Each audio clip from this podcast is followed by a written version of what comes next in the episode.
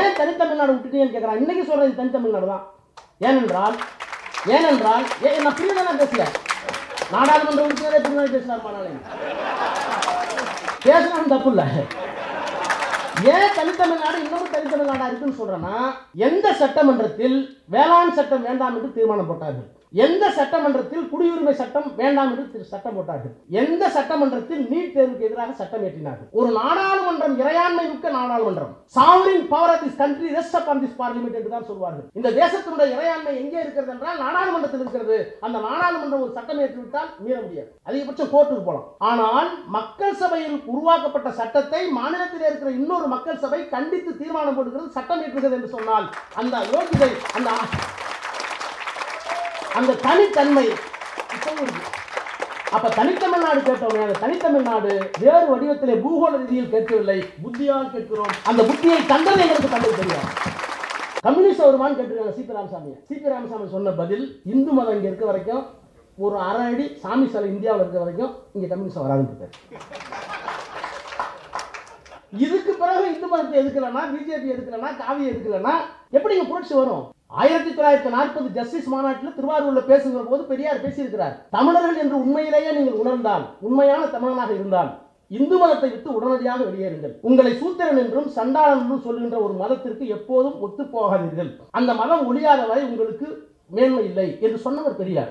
இவங்களாம் என்ன கஷ்டம் என்று கேட்டால், மதத்தையும் கடவுளையும் பிரிக்கின்ற வேலையை பெரியார் செய்தால் அது எங்கே போய் முடிகிறது? மொழியிலே போய் முடிகிறது. அந்த மொழியை காப்பாற்ற வேண்டிய கடமை பெரியாருக்கு வந்தது. அதனால தான் ஆயிரத்தி தொள்ளாயிரத்தி முப்பத்தி ஏழுல இந்திய போராட்டத்துக்கு போனார்.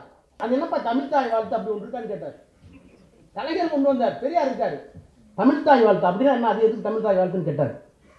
பெரியார் இப்படி கேட்காருன்னு சொன்னப்போ கலைஞர் சொன்னாராம், அப்படி கேட்டால் தான் அவர் பெரியார். தமிழ்தாய் வாழ்த்து என்பது நாம் வந்து நாம உருவாக்கி கொண்டு அதை வணங்க வேண்டும் என்று விரும்புகிறோம். ஆனால் அது கூட பகுத்தறிவுக்கு ஒவ்வாது என்று சொன்னவர் பெரியார். அப்போ மொழியை எப்படி பார்த்தாருன்னா, இந்த தமிழ்தாய் வாழ்த்து வணக்கம்லாம் வேண்டியதில்லை, அந்த மொழி இந்த சமூகத்திற்கு முன்னேற்றத்திற்கு வளர்ச்சிக்கு என்ன செய்ய முடியுமோ அதை செய். அதை தொடர்ந்து கடைசி வரை செய்து கொண்டே இருந்தவர் தந்தை பெரியார், எழுத்து சீர்திருத்தம் உட்பட. அவரை போய் நீங்க தமிழன்னா தமிழ்லன்னா என்ன அண்ணா சொன்னார்? அம்பேத்கர் அடிக்கடி சொன்னார், நான் பிராமணிசம் சொல்றது எல்லாரும் பிராமணனை திட்டுறாங்க, நான் சொல்லல. By பிராமணிசம் I do mean the negation of liberty, equality and fraternity.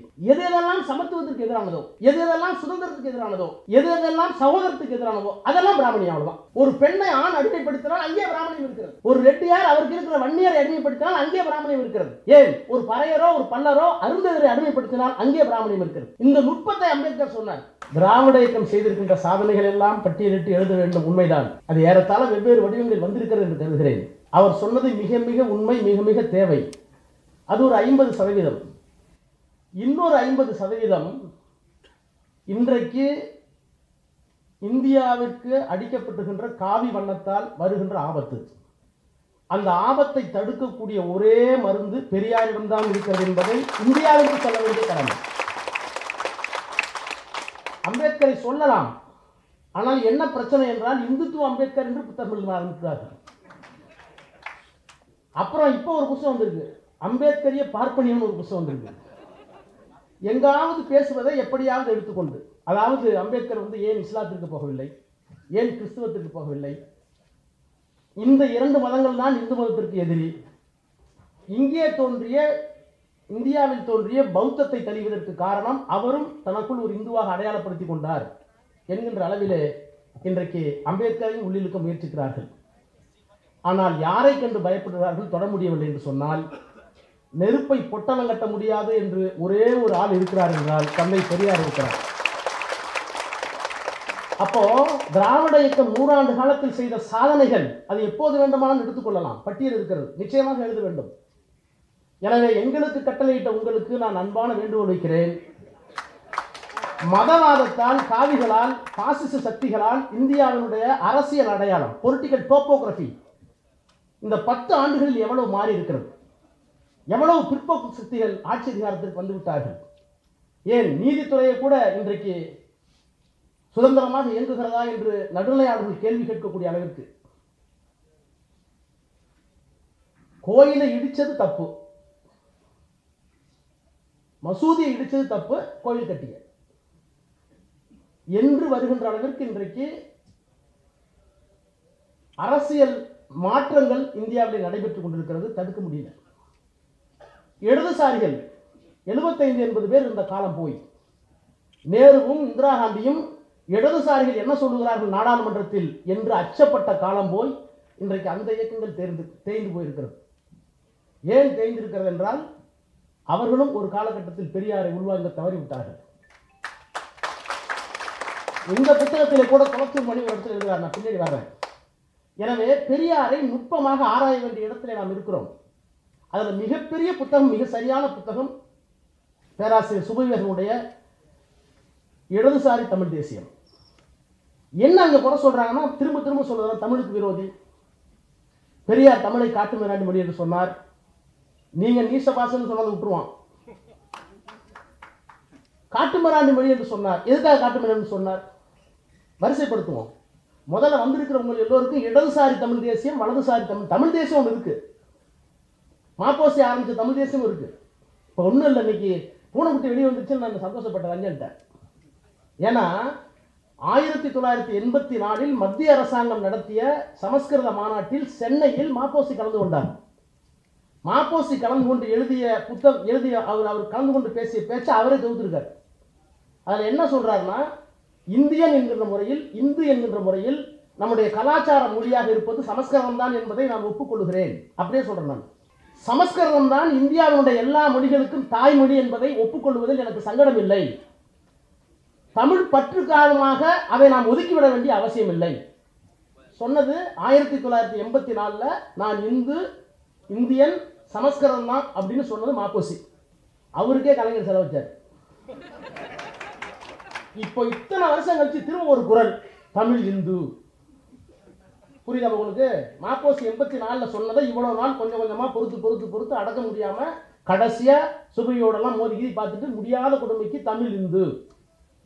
ஒன்னே ஒன்று சொல்கிறேன், கலைஞர் சிலை வைத்த காலமும் இப்போது இல்லை, மன்னிக்கின்ற குணமும் எங்களுக்கு இல்லை. உங்களுக்கு சிலை கிடைக்காது.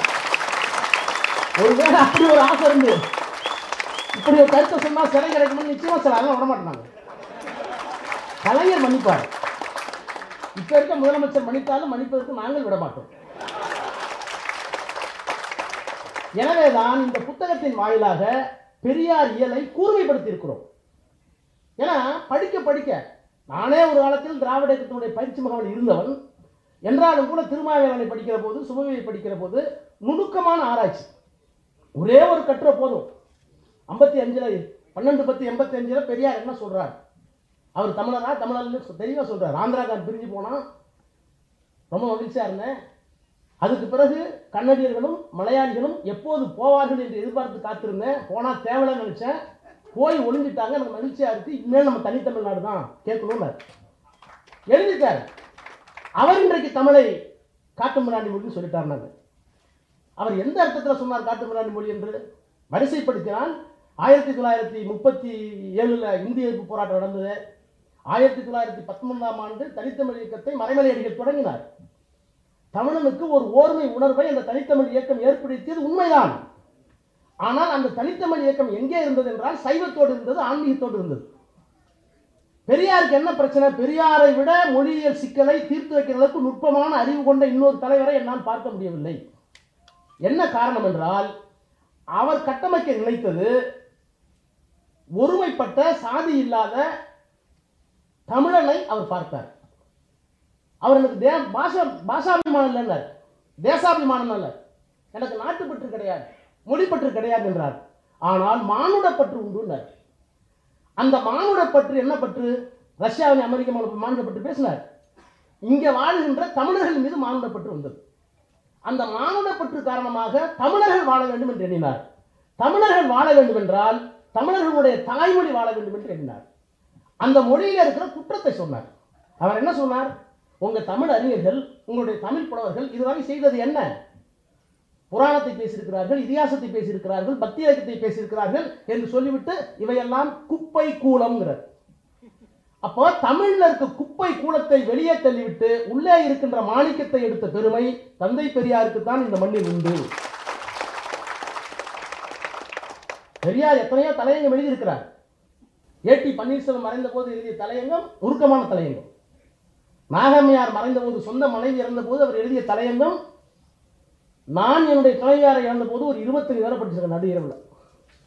எனக்கு இருக்கிற ஒரு சுகம் போயிட்டா, துக்கம் சொத்து போயிட்டா, நன்மை போயிட்டா, எல்லாம் போயிட்டா, எல்லாம் போயிட்டுன்னு சொல்லிவிட்டு இருந்தாலும் ஒரு மகிழ்ச்சி அடைகிறேன். எனக்கு இருந்த ஒரே ஒரு தடையும் போய்விட்டது பொது வாழ்க்கைக்கு. என்னுடைய பொது வாழ்க்கைக்கு ஒரு தடை இருந்தது, அந்த தடையும் போயிடுச்சுன்னார். அப்படி இருந்தார். அதற்கடுத்து அவர் எழுதிய மிகப்பெரிய கடிதம், நுணுக்கமான கடிதம், மறைமலை அடிகளுக்கு ஆயிரத்தி தொள்ளாயிரத்தி முப்பத்தி ஏழு எழுதிய கடிதம். ஏனென்றால் மறைமலை அடிகளை விமர்சித்திருக்கிறார், கடுமையான விமர்சனத்தை தந்தை பெரியார். ஆனால் ஆயிரத்தி தொள்ளாயிரத்தி முப்பத்தி ஏழிலே இந்திய எதிர்ப்பு போராட்டத்திற்கு தலைமை தாங்க வேண்டும் என்று மறைமலை அடிகளுக்கு அவர் எழுதிய கடிதம் அருள் அருள் கூர்ந்து சொல்கிறேன், ஒரு மாதிரி படித்து பாருங்கள். அடிகளார்வர்களே, உங்களை நான் தூசித்திருக்கிறேன், விமர்சித்திருக்கிறேன். அவையெல்லாம் பகுத்தறிவு அடிப்படையில் விமர்சித்திருக்கிறேன் தவிர தனிப்பட்ட முறையில் அல்ல. நாம் தாய்மொழியாம் தமிழை காப்பாற்ற வேண்டும், நீங்கள் தலைமை தாருங்கள் என்று பெரியார் அன்றைக்கு மறைமலை அடிகளுக்கு எழுதினார். அது வரைக்கும் பெரியாருக்கு என்ன பிரச்சனை? மறைமலை அடிகளோட ராமாயணத்தை பெரியார் கொடுத்தினார், அமைதியாக தான் இருந்தாங்க. மறைமலை அடி அமைதியாக இருந்தார் என்றால் சைவர். இப்போ இன்னைக்கு இருக்கிற இந்துத்துவம் அன்னைக்கு கிடையாது இவ்வளோ வேகமா. அன்னைக்கு சைவத்துக்கும் வைணவத்துக்கும் மிகப்பெரிய போட்டி நடந்தது. ராமாயணத்தை கொளுத்திய போது அமைதியாக இருந்தார் மறைமலை அடிகள். பிறகு பெரிய புராணத்தை கொளுத்த போது அவர் கோபம் வந்துச்சு. இவரும் திரிவுக்காகும் போது நியாயமா, நாயகர் பண்றது நியாயமானு கேட்டாங்க. ஆனால் அந்த மறைமலை அடிகள் எழுதிய அறிவு கொத்து என்கின்ற ஒரு நூல், அந்த நூலை சென்னை பல்கலைக்கழகத்தில் பியூசிக்கு, அப்போ இன்டர்மீடியட், அந்த இன்டர்மீடியட்டுக்கு பாடமாக வச்சிருந்தாங்க. அந்த அறிவு கொத்து தவறு என்று பிராமணர்கள் போராட்டம் செய்து இந்த பத்துவத்தை புத்தகத்தை பாடத்திட்டத்திலிருந்து எடுக்க வேண்டும் என்று தலையங்கம் எழுதி அரசாங்கத்தில் போராடி மறைமலை அடிகள் எழுதி தனித்தமிழ் இயக்கத்தை சைவ தமிழ் என்று சொன்னோமே, அந்த தமிழை கூட காப்பாற்றியது பெரியார் தானே தவிர இன்னொரு ஆள் இல்லை. எனவேதான் தந்தை பெரியாருடைய மொழி தேடல் என்பது ஒரு இனத்தினுடைய விடுதலைக்கான தேடல். அந்த விடு விடுதலைக்கான தேடலைத்தான் அவர் பார்த்தார். அந்த வகையிலே ஒரு தேடலுக்கான ஒரு முழு வடிவத்தை, ஒரு முழு வழியை இந்த நூல்கள் நமக்கு உருவாக்கியிருக்கின்றன. அப்புறம் சொன்னார், அவருக்கு இருக்கிற பிரச்சனைன்னு கேட்டாக்க ஒரு விஷயத்தை நம்ம தெளிவாகவே இருக்கணும். பெரியாருடைய தலையாய பணி எது என்று கேட்டால், நம்முடைய தாய்மொழியை மதத்திலிருந்தும் கடவுளிடமிருந்தும் பிரித்து விட வேண்டும். அதனால தான் ஒரு நிகழ்ச்சியை சொன்ன திராவிட இயக்கம் செய்திருக்கிற மிகப்பெரிய சாதனை எது என்று கேட்டால், ஆன்மீகத்திலிருந்து தமிழை விடுவித்த பெருமை நம்முடைய இயக்கத்துக்கு தான் உண்டு. ஆன்மீகத்திலே தமிழ் இருக்கிற வரை மானுடத்தை பற்றி பேசவில்லை. ஆயிரத்தி தொள்ளாயிரத்தி நாற்பது ஜஸ்டிஸ் மாநாட்டில் திருவாரூரில் பேசுகிற போது பெரியார் பேசியிருக்கிறார், தமிழர்கள் என்று உண்மையிலேயே நீங்கள் உணர்ந்தால், உண்மையான தமிழனாக இருந்தால் இந்து மதத்தை விட்டு உடனடியாக வெளியேறுங்கள். உங்களை சூத்திரன் என்றும் சண்டாளன் என்றும் சொல்லுகின்ற ஒரு மதத்திற்கு எப்போதும் ஒத்துப்போகாதீர்கள். அந்த மதம் ஒழியாத வரை உங்களுக்கு மேன்மை இல்லை என்று சொன்னவர் பெரியார். இப்போ இவங்களாம் என்ன கஷ்டம் என்று கேட்டால், மதத்தையும் கடவுளையும் பிரிக்கின்ற வேலையை பெரியார் செய்தால் அது எங்கே போய் முடிகிறது? மொழியிலே போய் முடிகிறது. அந்த மொழியை காப்பாற்ற வேண்டிய கடமை பெரியாருக்கு வந்தது. அதனால தான் ஆயிரத்தி தொள்ளாயிரத்தி முப்பத்தி ஏழில் இந்திய எதிர்ப்பு போராட்டத்துக்கு போனார். ஆக அப்படி பயணித்த பெரியாரை இன்றைக்கு வலதுசாரி தமிழ் தேசியம் ஏசுகிறது. வலதுசாரி இடதுசாரம் சொல்ல வேண்டிய அவசியம் இல்லை.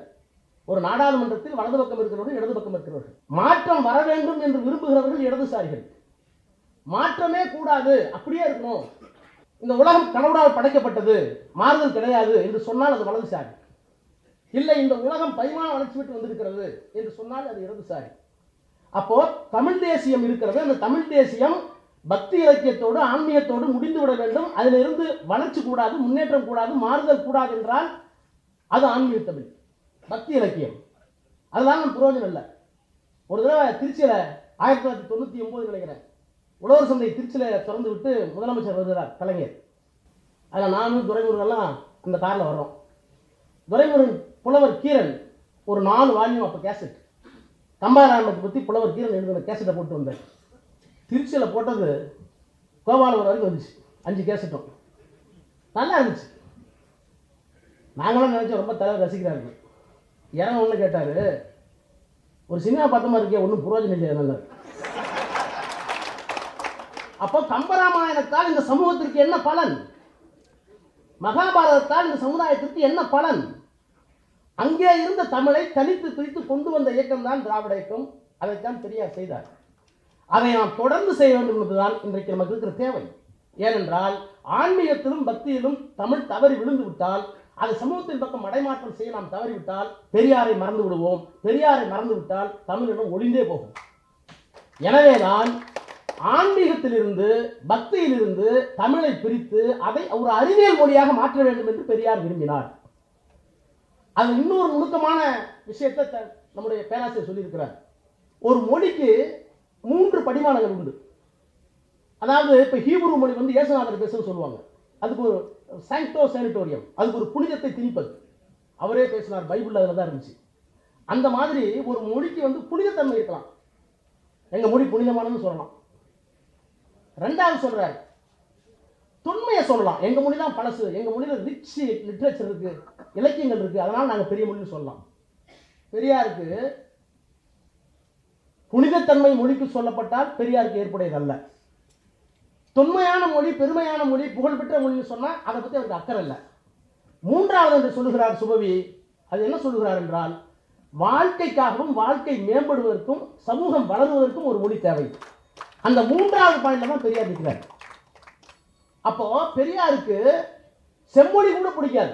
செம்மொழி சொல்றதா நமக்கு என்ன வந்துடும் போதும் பாரு. நீராறும் கலந்த பாடலே ஒத்துக்கலையே. நீராறும் அது என்னப்பா தமிழ்தாய் வாழ்த்து அப்படி ஒன்று இருக்கான்னு கேட்டார். கலைஞர் கொண்டு வந்தார், பெரியார் இருக்காரு. தமிழ்தாய் வாழ்த்து அப்படின்னா என்ன, அது எதுக்கு தமிழ்தாய் வாழ்த்துன்னு கேட்டார். பெரியார் இப்படி கேட்காருன்னு சொன்னப்போ கலைஞர் சொன்னாராம், அப்படி கேட்டாதான் அவர் பெரியார். தமிழ்தாய் வாழ்த்து என்பது நாம் வந்து நாம உருவாக்கி கொண்டு அதை வணங்க வேண்டும் என்று விரும்புகிறோம். ஆனால் அது கூட பகுத்தறிவுக்கு ஒவ்வாதது என்று சொன்னவர் பெரியார். அப்போ மொழியை எப்படி பார்த்தாருன்னா, இந்த தமிழ்தாய் வாழ்த்து வணங்கலாம் வேண்டியதில்லை, அந்த மொழி இந்த சமூகத்திற்கு முன்னேற்றத்திற்கு வளர்ச்சிக்கு என்ன செய்ய முடியுமோ அதை செய். அதை தொடர்ந்து கடைசி வரை செய்து கொண்டே இருந்தவர் தந்தை பெரியார், எழுத்து சீர்திருத்தம் உட்பட. அவரை போய் நீங்க தமிழன்னா தமிழ்லன்னா ஆகவேதான் சொல்லுகிறேன். இதெல்லாம் எதை கொண்டு வருதுன்னா, மதத்தையும் கடவுளையும் கையிலே வைத்துக் கொண்டு தமிழ் உணர்ச்சியை தூண்டி பெரியார் காட்டுமிராண்டி என்று சொன்னார், தமிழை தாழ்த்தி பேசினார் என்றெல்லாம் சொல்லி இளைஞர்களை மடைமாற்றம் செய்கின்ற முயற்சியை நாம் நுட்பமாக களைய வேண்டும்.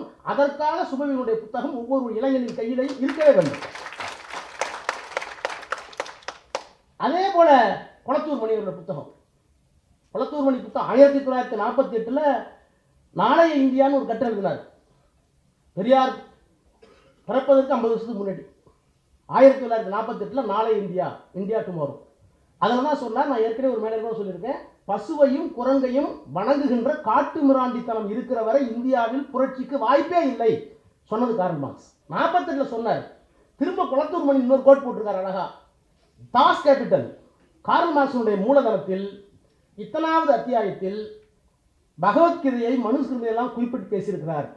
அதில் சொல்கிறாரு, தாஸ் கேபிட்டலில் மார்க்ஸ் எழுதியிருக்கார், இந்தியாவில் இப்படி ஒரு கூட்டுத்தனம் இருக்குது, அதாவது பிராமணனையும் பசுவையும் காப்பாற்றுவதற்கு சூத்திரன் தன் உயிரை கொடுத்தால் அவனுக்கு மோட்சம் கிடைக்கும் அப்படின்னு சொல்லு. இதை கார்ல் மார்க்ஸ் அங்கே எழுதுகிறார்.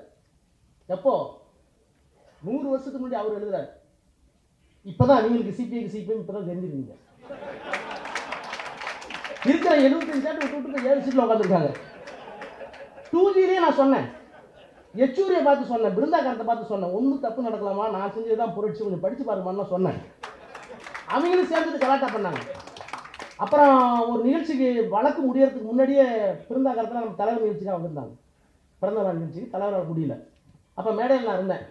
கேஸ் எப்படி போயிட்டுருக்குனாரு. நான் உங்கள்கிட்ட சொன்னேன், நான் செஞ்சது புரட்சின்னேன், ஆனால் நீங்கள் ஏற்றுக்கல, காங்கிரஸை மன்னிக்கலாம், பிஜேபியை மன்னிக்கலாம், உங்களை எப்படி மன்னிக்கிறதுன்னு தெரியல, விடுதலை வரைக்கும் போயிருவாங்க, விடுதலைக்கு பிறகு நீ சொன்னதுதான் கரெக்டு, நாங்கள் தான் தப்பு பண்ணிட்டோம். எதற்காக சொல்கிறேன் என்றால், மார்க்சிய பார்வையில் பெரியாரை பார்க்க தவறியதால் இன்றைக்கு மார்க்சியத்திற்கு அழிவு ஏற்பட்டிருக்கு.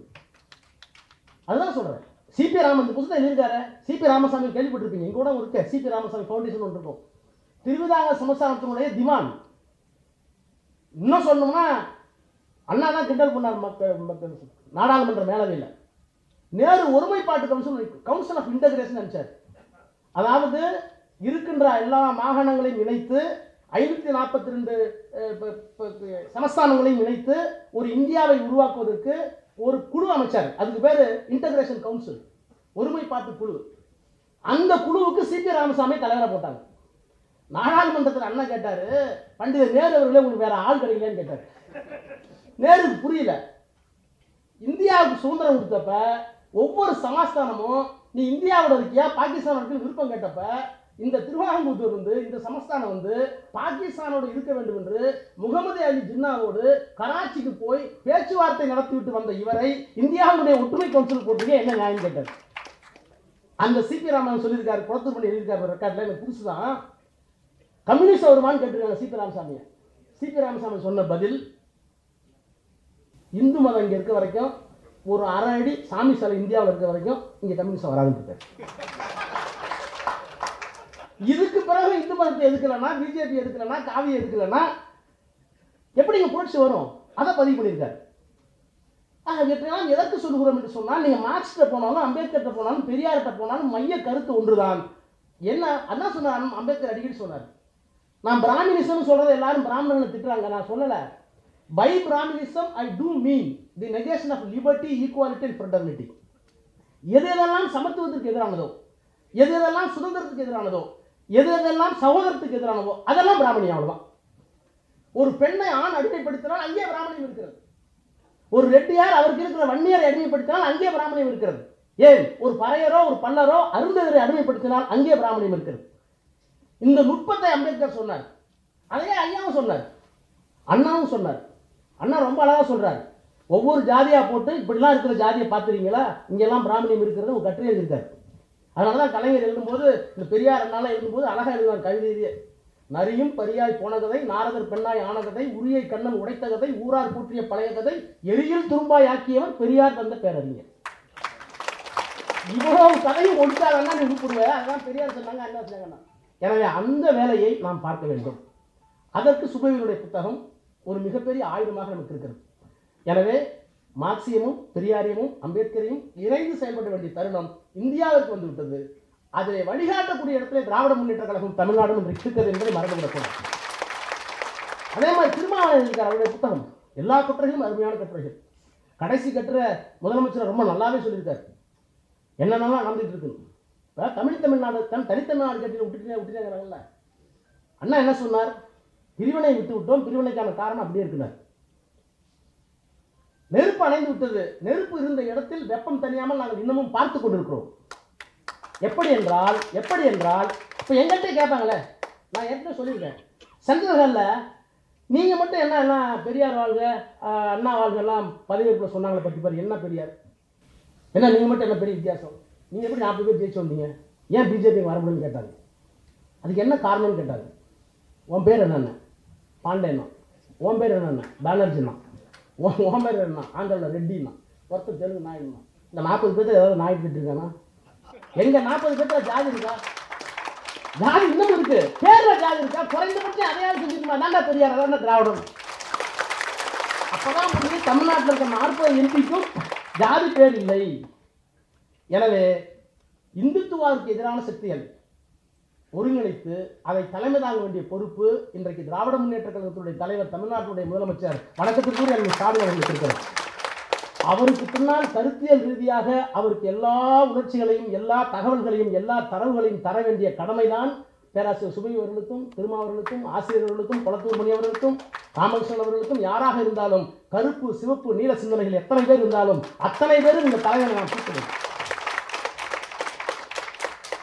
ஏன் தனித்தமிழ்நாடு விட்டுட்டீங்கன்னு கேட்குறாங்க. இன்றைக்கி சொல்கிறது தனித்தமிழ்நாடு தான். ஏனென்றால் ஏனென்றால் ஏ நான் பிரிவினை தான் பேசல, நாடாளுமன்ற உறுப்பினரே பிரிவினை பேசினார்மா, நானே பேசணும் தப்பு இல்லை. ஏன் தனித்தமிழ்நாடு இன்னொரு தனித்தமிழ்நாடாக இருக்குன்னு சொல்கிறேன்னா, எந்த சட்டமன்றத்தில் வேளாண் சட்டம் வேண்டாம் என்று தீர்மானம் போட்டார்கள், எந்த சட்டமன்றத்தில் குடியுரிமை சட்டம் வேண்டாம் என்று சட்டம் போட்டார்கள், எந்த சட்டமன்றத்தில் நீட் தேர்வுக்கு எதிராக சட்டம் இயற்றினார்கள். ஒரு நாடாளுமன்றம் இறையாண்மை மிக்க நாடாளுமன்றம், sovereign power of this country rest up on this parliament என்று தான் சொல்வார்கள். இந்த தேசத்தினுடைய இறையாண்மை எங்கே இருக்கிறது என்றால் நாடாளுமன்றத்தில் இருக்கிறது. அந்த நாடாளுமன்றம் ஒரு சட்டம் ஏற்றுவிட்டால் மீற முடியாது, அதிகபட்சம் கோர்ட்டுக்கு போகலாம். ஆனால் மக்கள் சபையில் உருவாக்கப்பட்ட சட்டத்தை மாநிலத்தில் இருக்கிற இன்னொரு மக்கள் சபை கண்டித்து தீர்மானம் போடுகிறது, சட்டம் ஏற்றுகிறது என்று சொன்னால் அந்த யோகிதை அந்த அந்த தனித்தன்மை அப்ப தனித்தமிழ்நாடு கேட்டோம். அந்த தனித்தமிழ்நாடு வேறு வடிவத்திலே பூகோள ரீதியில் கேட்கவில்லை, புத்தியால் கேட்கிறோம். அந்த புத்தியை தந்தது எங்களுக்கு தந்தது தெரியாது. அங்கதான் நிற்கிறார். அது மட்டும் இல்ல, இன்னொன்று சொன்னார் பாருங்க. அவரு கலைஞர் பிள்ளையா, அண்ணாவுடைய தம்பியா, பெரியாருடைய தம்பியாங்கிற பிள்ளையாங்கிறத விட கரெக்டாக சொன்னார். உழைப்பு உழைப்பு உழைப்பு, அதுதான் ஸ்டாலின் சொன்னார் கலைஞர். அப்போ அவர் ஒரு கட்சி தலைவராக என்னால் பார்க்க முடியுது. ஆனால் இந்தியாவினுடைய வரலாற்றையும் பண்பாட்டையும் கீழடியிலிருந்து தான் தொடங்க வேண்டும். அதை நான் அறிவுபூர்வமாக நிரூபித்தேன். தக்க சான்றுகளோடு அறிவியல் ரீதியாக இந்தியாவினுடைய வரலாறு தமிழகத்திலிருந்து தான் தொடங்கப்படும், எழுதப்படும் என்பதை இந்த மாமன்றத்திற்கு தெரிவித்துக் கொள்கிறேன் என்று என்றைக்கு முதலமைச்சர் சொன்னாரோ அன்றைக்கு உழைப்பு உழைப்பு உழைப்பு என்று சொல்லும்போது கட்சி தலைவராக பார்த்தேன். என்றைக்கு கீழடியை வைத்து உலகத்துக்கு ஒரு அழைவோடு எடுத்தாரோ, உலக சமுதாயத்திற்கு சொல்லுகிறேன் இங்கிருந்து தான் வரலாறு எழுதப்பட வேண்டும் என்று சொன்னாரோ அன்றைக்கு ஒரு தத்துவத்தின் தலைவராக உயர்ந்திருக்கிறார் நம்முடைய முதலமைச்சர். எனவே அந்த தத்துவம் காப்பாற்றப்பட வேண்டும், அந்த தலைவனுடைய ஆட்சி காப்பாற்றப்பட வேண்டும் என்றால் இந்த மூன்று ஊர்களும் தமிழர்கள் எல்லா இடங்களுக்கும் செல்ல வேண்டும். அதற்கு பணியாற்றுவோம், எதிரிகளை வீழ்த்துவோம். விரைவில் வர இருக்கின்ற நாடாளுமன்ற தேர்தலில் இந்தியாவினுடைய அரசியல் பரப்பில் இருக்கின்ற இந்த சீரழிந்த காவிமயமான ஒரே தேசம், ஒரே மொழி, ஒரே பண்பாடு, ஏன் ஒரே நாடாளுமன்றம், சட்டமன்றமே வேணாங்கிறாங்க, ஒரே நாடாளுமன்றம் தான் போதுங்கிறாங்க. அப்போ எல்லாவற்றையும் இந்துமயமாக்கி இந்துத்துவாக ஆக்கி ஆன்மீகத்தின் பேரால் ஒரு மிகப்பெரிய அழிவு சக்தியாக வளர்ந்து கொண்டிருக்கிற பாரதிய ஜனதா கட்சியை, மோடியை வீட்டுக்கு அனுப்புகின்ற அந்த செயலுக்கு ஒருவர்தான் தலைமையாக முடியும். அந்த தலைமைக்கு பண்பும் தகுதியும் நம்முடைய தலைவர் தமிழ்நாட்டுடைய முதலமைச்சருக்கு இருக்கிறது. இதை வரலாற்றில் இருக்கிற எல்லா தலைவர்களும் பார்த்துக் கொண்டிருக்கிறார்கள். அந்த சேவை எடுத்து சொல்லுகிறார்கள். அந்த நகர்வை நோக்கி நாம் முன்னெடுப்போம். இந்த புத்தகங்கள் எல்லாம் கொண்டு போய் சேர்ப்போம். வந்திருக்கிற உங்கள் அனைவருக்கும் ஒரு நன்றியை வணக்கத்தை தெரிவித்து வரை.